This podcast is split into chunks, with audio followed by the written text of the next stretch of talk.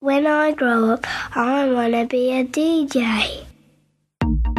Welcome to The Chalene Show. Chalene has helped thousands with her books, seminars, and online academies. She's the author of the New York Times bestselling book Push and a mother of two.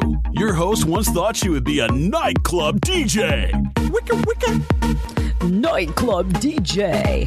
That's right, ladies and gentlemen. You're listening to 98.7 on your FM dial. It just seemed like such a cool thing to be a nightclub DJ. Instead, I ended up working at a record store in the mall. Close, but not exactly. I had no idea I would end up in fitness, but it has always been my goal to help people become strong, strong.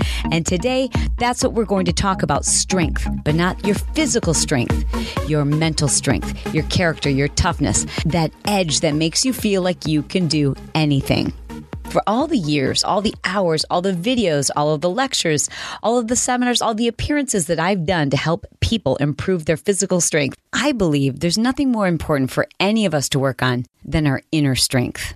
This show is all about being better, getting results, being as effective as you possibly can, how to really use your time the best way possible so you actually have more time, the time that you need to actually live a life, the life that you deserve, the life that you desire. It's about learning new habits. It's it's not just learning the habits and understanding them, it's learning how to implement them. Because when you implement those habits, your life changes. And today's show is all focused on focus, the habits that allow you to focus like a laser beam. So if you'd like the outline so that you can take your own handwritten notes or digital notes if you'd like, you can follow along and keep the podcast playing at the same time. You just press the home button, and that should take you back to the screen where you can see your text messaging app, right? So open up your app for text messaging and enter the following number 949 565 4337. And then in the body of the text, just type the word laser, L A S E R, and then just hit send. In just a few moments, you will have a text message that explains and provides you the entire outline for this episode as well as the one prior to this one. Now, today's episode is all about how specifically to build a fortress around your focus. Researchers show that by building this type of fortress around your focus, the average person can get done in 2.7 hours what it normally takes us eight to nine hours to accomplish.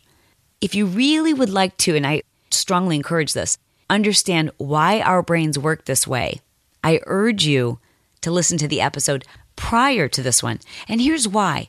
When we understand why we have to do things a certain way, as opposed to just like following rules, it really helps us to go, okay, I can make a decision on whether or not I want to do this or not.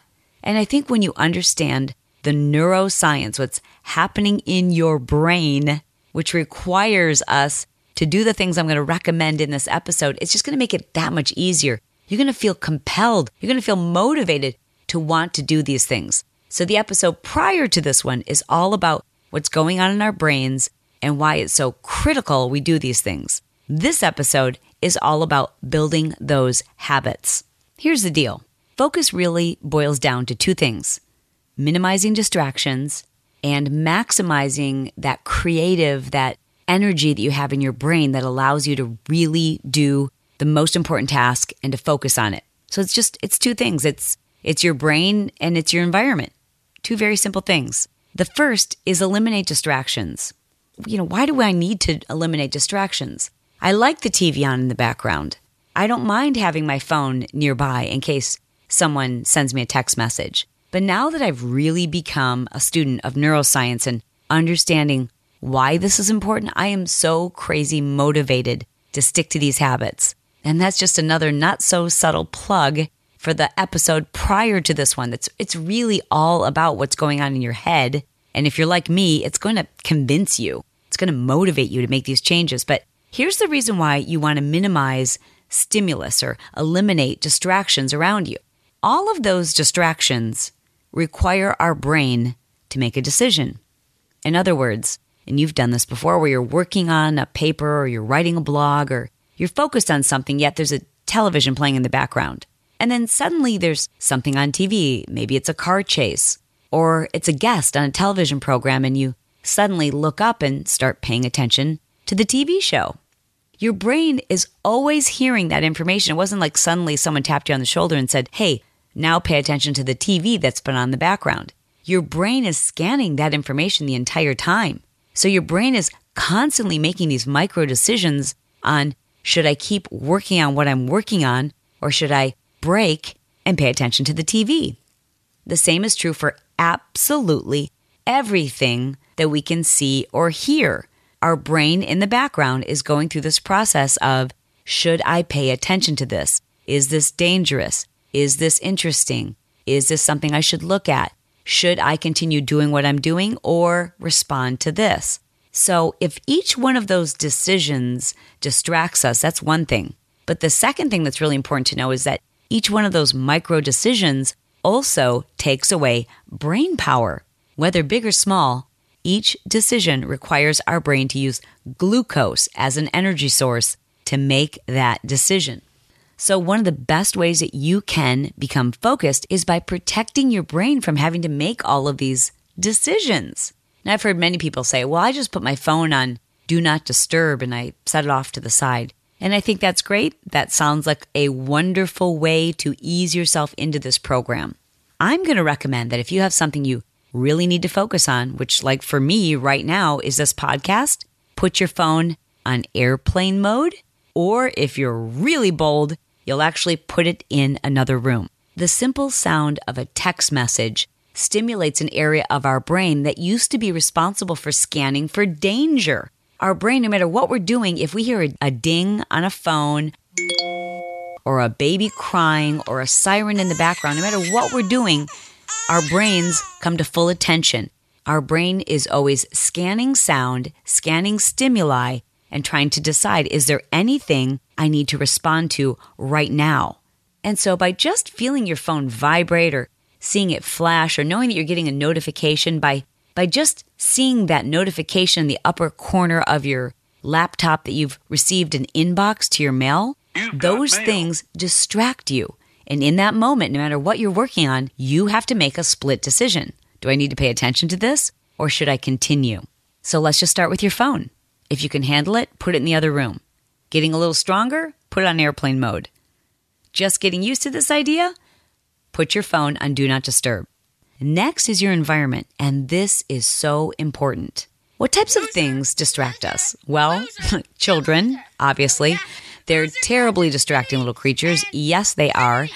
So, rather than trying to, especially for those of you who are trying to build your business while your kids are young from home, here's something I recommend. And this works so much better than trying to do 10 minutes here and 10 minutes there and 20 minutes here and 15 minutes there. Instead of doing that, which makes you feel like you're working all day long, not to mention the fact that you start to become resentful of all the distractions. Mom, my tummy hurts. What a shame to have to feel like your kids are a distraction. It shouldn't be that way. I recommend rather than trying to work all day long, just set a 45 minute period, which I'm going to talk to you about in just a moment, where the kids aren't even awake. Either they're sleeping, or yeah, you wake up before they get up, or you schedule yourself a one hour power hour while you have grandma with the kids, or a babysitter, or they're taking a nap. But instead of trying to do it all, all day long, pick one very specific time where you can focus and you don't have to worry about distraction or interaction or someone who needs your attention because uh oh, what if mom finds out? Quite frankly, there are times of the day where people they just they need to ask you questions and you need to be present and you want to be present. Now, we know that kids sometimes demand our attention and that's why we're their parents and we're obligated to take care of them. Duh. There are also times when you're at the office or when you're in an environment with adults and you really need to concentrate. And if you're like me, you're very distracted by having other people nearby. Not because they've asked for my attention, but because I'm just distracted. If there's people in the room, I want to tell them a story. I want to make them laugh. I want to ask them, where did you get that shirt? What are you working on? What's going on in your life? Like, if there are people nearby, I want to talk to them. I'm curious. I can't hear a conversation softly in the distance and focus on what I'm reading. I don't know if you can, but most of us cannot. And that's why having people around us, hearing other conversations, even though you are essentially blocking out that conversation, your brain is still having to make the decision on whether or not to block out that conversation. And there are still even pieces of it that you're hearing, and your brain is processing that. Like, think about a time where you've heard a conversation in the background, you're intently working on something, and then you mistakenly think you've heard your name. Your brain hears your name, it immediately stops and says, Oh, did you need me? Or if nothing else, you're just going to stop and listen to see if that conversation pertains to you. So if there's conversations, if there are people, that is distracting. That distraction requires a decision. That decision making process forces you to toggle back and forth between your tasks. The brain cannot and does not multitask. The brain can shift back and forth between tasks, but it's so much slower to do that than it is to just focus on one thing and do it well. People are distracting. Hi, how are you? What's wrong? Kids are distracting. Pets are distracting. Yes, especially if you have a difficult time paying attention. Even a barking dog off in the distance can be extremely distracting. So, Chalene, are you saying I've got to put my kids up for adoption, put a sign on the door that says, do not come in, and take my pets down to the local shelter? No, I'm not saying that. I just want you to be aware why sometimes at the end of the day, your brain hurts and it, you feel so fatigued. And you're like, well, I don't know why I'm so tired or why I can't focus or why I got so little done today. So if you can take certain steps to make sure you can't hear the animals, like we used to have an African gray. I love animals. I mean, if it were up to me, we would have a farm here. I would definitely want an alpaca. I'd probably like to raise my own goats. I definitely would have more than the four dogs that we have now. We once had birds and bunnies. Yes, an African gray, as a matter of fact. They are the smartest birds in the world. And this African gray named Buster learned to make every single sound except for what we were trying to teach him. Right? Like I had all these phrases that I thought were pretty funny. I would try to teach him. No, he didn't learn one of them. He learned to imitate the sound of the doorbell. He learned to imitate the sound of a new email, like you've got mail. He learned to imitate the dog barking. He learned to imitate the door slamming, like every single distracting sound in the entire universe. Buster learned to imitate it. And especially sounds that you would normally go, oh, better jump up, someone's at the door. And so we kept moving him around our house to different areas where I couldn't hear him when I was working because it was so incredibly distracting. Meanwhile, I'm the only person in the Johnson household who actually loved Buster Everybody else was like boycotting to get rid of Buster. Well, African Greys live forever and ever and ever and ever. So eventually, I can't remember what it was, but oh, I know what it was. It was to remodel one of our rooms.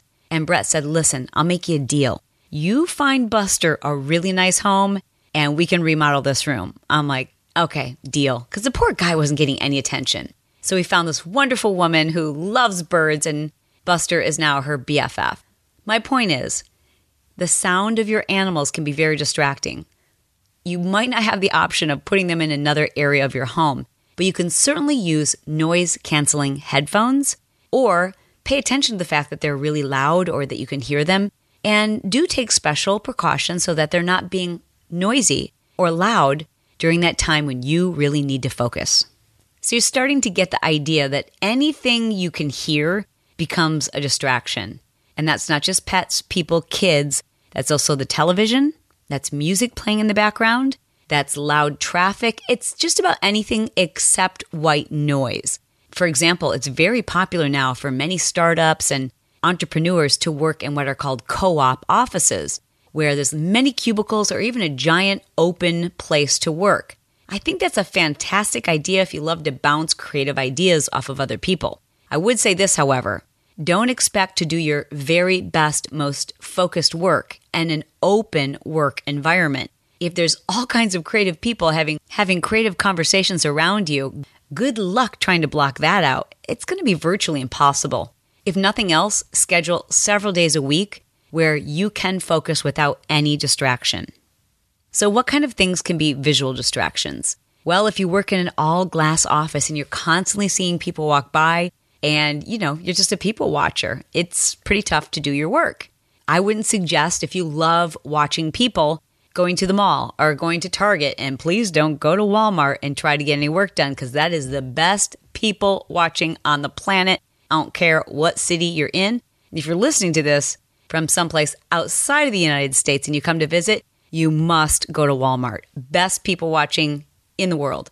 That's not the place where you want to work. I see a lot of people camp out at Starbucks, and the same thing, I think to myself, how are they getting any work done? Because I see them keep looking up and they're hearing people placing their orders and they're hearing conversations. I just can't imagine that, that is a very good place to work. The library, on the other hand, not bad. It doesn't have to be that visually stimulating. Libraries are certainly less and less frequented by the public these days, so you can always find a quiet little area to sit down, put your nose down, and get focused. So, what do you do if you're a manager? If people are constantly knocking on your door asking questions, or, or you're the person that everybody comes to for direction? Well, you just have to decide how much of that is your own doing and how much of it can you change. People love to be empowered. People feel good about themselves when when we say to them, "Hey, you know the answer to this. I trust your judgment. You can't mess up. You know, d- tell me what your choices are and and then just make a decision." Like when we empower people to make decisions, it's funny how they start doing that. When I first started realizing that I wanted to create smart success for my own life, the first thing I had to do was figure out how to be more effective with my time. That meant I wanted to spend fewer days, fewer hours working each and every week it became immediately clear to me that when I was going into our office at Powder Blue Productions, where we had lots of very interesting, fun to look at, fun to talk to employees, I was getting virtually nothing done. And on those times when I did basically walk into my office and close the door and try to get work done, someone was always there with a question or something that they needed attended to. I started staying home and making myself unavailable for questions during certain hours of the day. And what I found was people figure out the answers when you're not there to give them the answer. The more you train your staff and your key people and empower them, the more capable they will be of making decisions without you. And the same is true of your kids, too, man. If you're making every decision for your kids, if you're telling them what to wear and what sports they're going to play and who their friends should be and what clothes they should wear to school, all you're doing is teaching them that they are not smart enough or clever enough or bright enough to figure this stuff out for themselves. What you're raising are people who will be paralyzed by self doubt. Let your kids fail. You can tell them, here's what happens if you choose A, B, or C. Here are the consequences. And I, I know you'll make a wise decision. If you don't, that's okay. You can clean it up and you'll fix it later. But you, I mean, that's the one thing I have to say. Margin Bill, mom and dad, love ya. You always did that for us. And I did some really dumb things, but you always told me, all right, here's what could happen if you did this really dumb thing. We hope you don't do that. Here's the better thing to do, in our opinion, but the choice is yours. And because they empowered me with that, yeah, I did make some mistakes, but I always felt so totally confident to go for it. Like I believed in myself. I don't have self doubt. So empower your employees, empower your children, empower the people around you to make these decisions because if you're making decisions for everybody else and yourself, no wonder you can't focus. When I was writing my book, Push, and I really had to put this into play, at about 11 a.m. each day, I composed a standard text message. I kept a copy of it in my notes. And then at 11 a.m. each day, before I was about to start my concentrated work hours, I would send that text message to all the people who normally would want to reach out to me on a daily basis. So I didn't have to send it to all of my contacts, but my manager and a couple of key people at work, my mom, my dad, brothers, sisters, uh, best friend, sister. I don't have two of them. Sister, sister, brother, mom and dad, and a few friends who basically I would talk to every day. And for those first couple of weeks, I would just send this text message every single day. And I'd say, Hey guys, this is a group text. This is just a reminder that I will be putting my phone on airplane mode now. If there's an emergency, please contact my husband. I would give him the phone number or call my house phone because, like, the house phone never rings, right? No one calls your house phone anymore. That text message went on to say, Thank you so much for helping me to honor this time. This allows me to focus intently on one thing and one thing only, and that is writing my book. That simple text message did a couple of things. It relieved me of that guilty feeling I had when I did put my phone on airplane mode like, oh no, people are going to think I'm ignoring them. Or when I take it off of airplane mode, if there's 50 text messages, I'll have to explain to each one of them why I didn't respond quickly. And then, secondly, what it did is it enlisted the love and support of the people who meant the most to me. Not just their love and support, but their accountability. At the beginning of this program, I shared with you that there's there's really two ways to focus. The first of which is to eliminate or minimize distractions. And the second is to really get in touch with when your brain is at its peak, when you're able to focus your best. Now, for each person, that's different. In the next episode of The Chalene Show, I will teach you how to identify what time of the day is optimal for you personally to focus how to get and stay in what neuroscientists call our central executive mode, a couple of quick tricks for clearing that brain fog, and what to do if you're just not feeling creative or in the mood to work, how to rearrange your personal schedule to get done in one hour what most people take four to five hours to accomplish. In my next episode, I will also cover the best ways to get your mental mojo back how to have your best, most focused week of all. And I'm going to weigh in on some rather controversial brain enhancing or smart drugs and supplements that many people are relying on to get what is referred to as brain gain. Again, to get the outline for this show, send me a text message. That number is 949 565 4337 and just send me the word laser, as in laser focus. For those outside of the United States, please visit my website. It's chalenejohnson.com forward slash podcast. And as always, that's where you're able to leave me a personal message about this show, any previous show, or anything you'd like to hear on an upcoming show. I'd like to thank you for listening and thank you for your continued support of Courageous Confidence. The Chalene Show is brought to you by the Courageous Confidence Club. Confidence is a strength that can be built and strengthened just like any muscle. Your success, your likability, your influence are all determined by your confidence. It's the number one factor in determining your professional success, your happiness in relationships, and your ability to raise self sufficient children, to feel more confident in social settings. This is my life coaching program, and it's changing lives. I hope you'll check it out. Go to courageousconfidenceclub.com.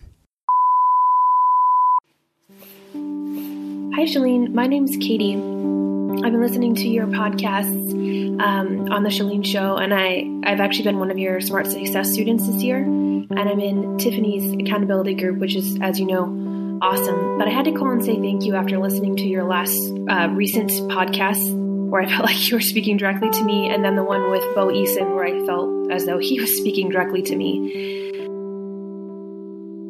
I want to be a writer someday, and it, it can appear challenging. Um, you've encouraged me to not give up on that, but the story that's been coming out recently is not one that I wanted to tell. The story that I have felt uh, this strange burning um, intensity to tell is not something that I want to talk about. Um, I don't like talking about it. Um, and not that everybody has owed my life story, you know, but I really go to out of my way to not talk about it. Just recently, that's been the story that I've been needing to tell is about going through that process and coming out of it okay and dealing with depression and the shame that comes with this from society and this just burning desire to give people hope, but I can't do that without telling my own story. And here I am, so scared to death and ashamed of telling it. And listening to your podcast with Bo Eason and then the one about the motivational tips, I was just in tears going, first of all, there's no reason for me to have that shame. And second, this could change the world. This could change other people. This could ease someone's pain. This could give someone hope if I come forward and, and be honest about it. And here I am in this great accountability group and it's it's time to let go of that shame and that fear of telling my story and being who I really am. It's time to be that person and um, you know, maybe I can inspire other people at the same time. Thank you. Thank you so much, Chalene.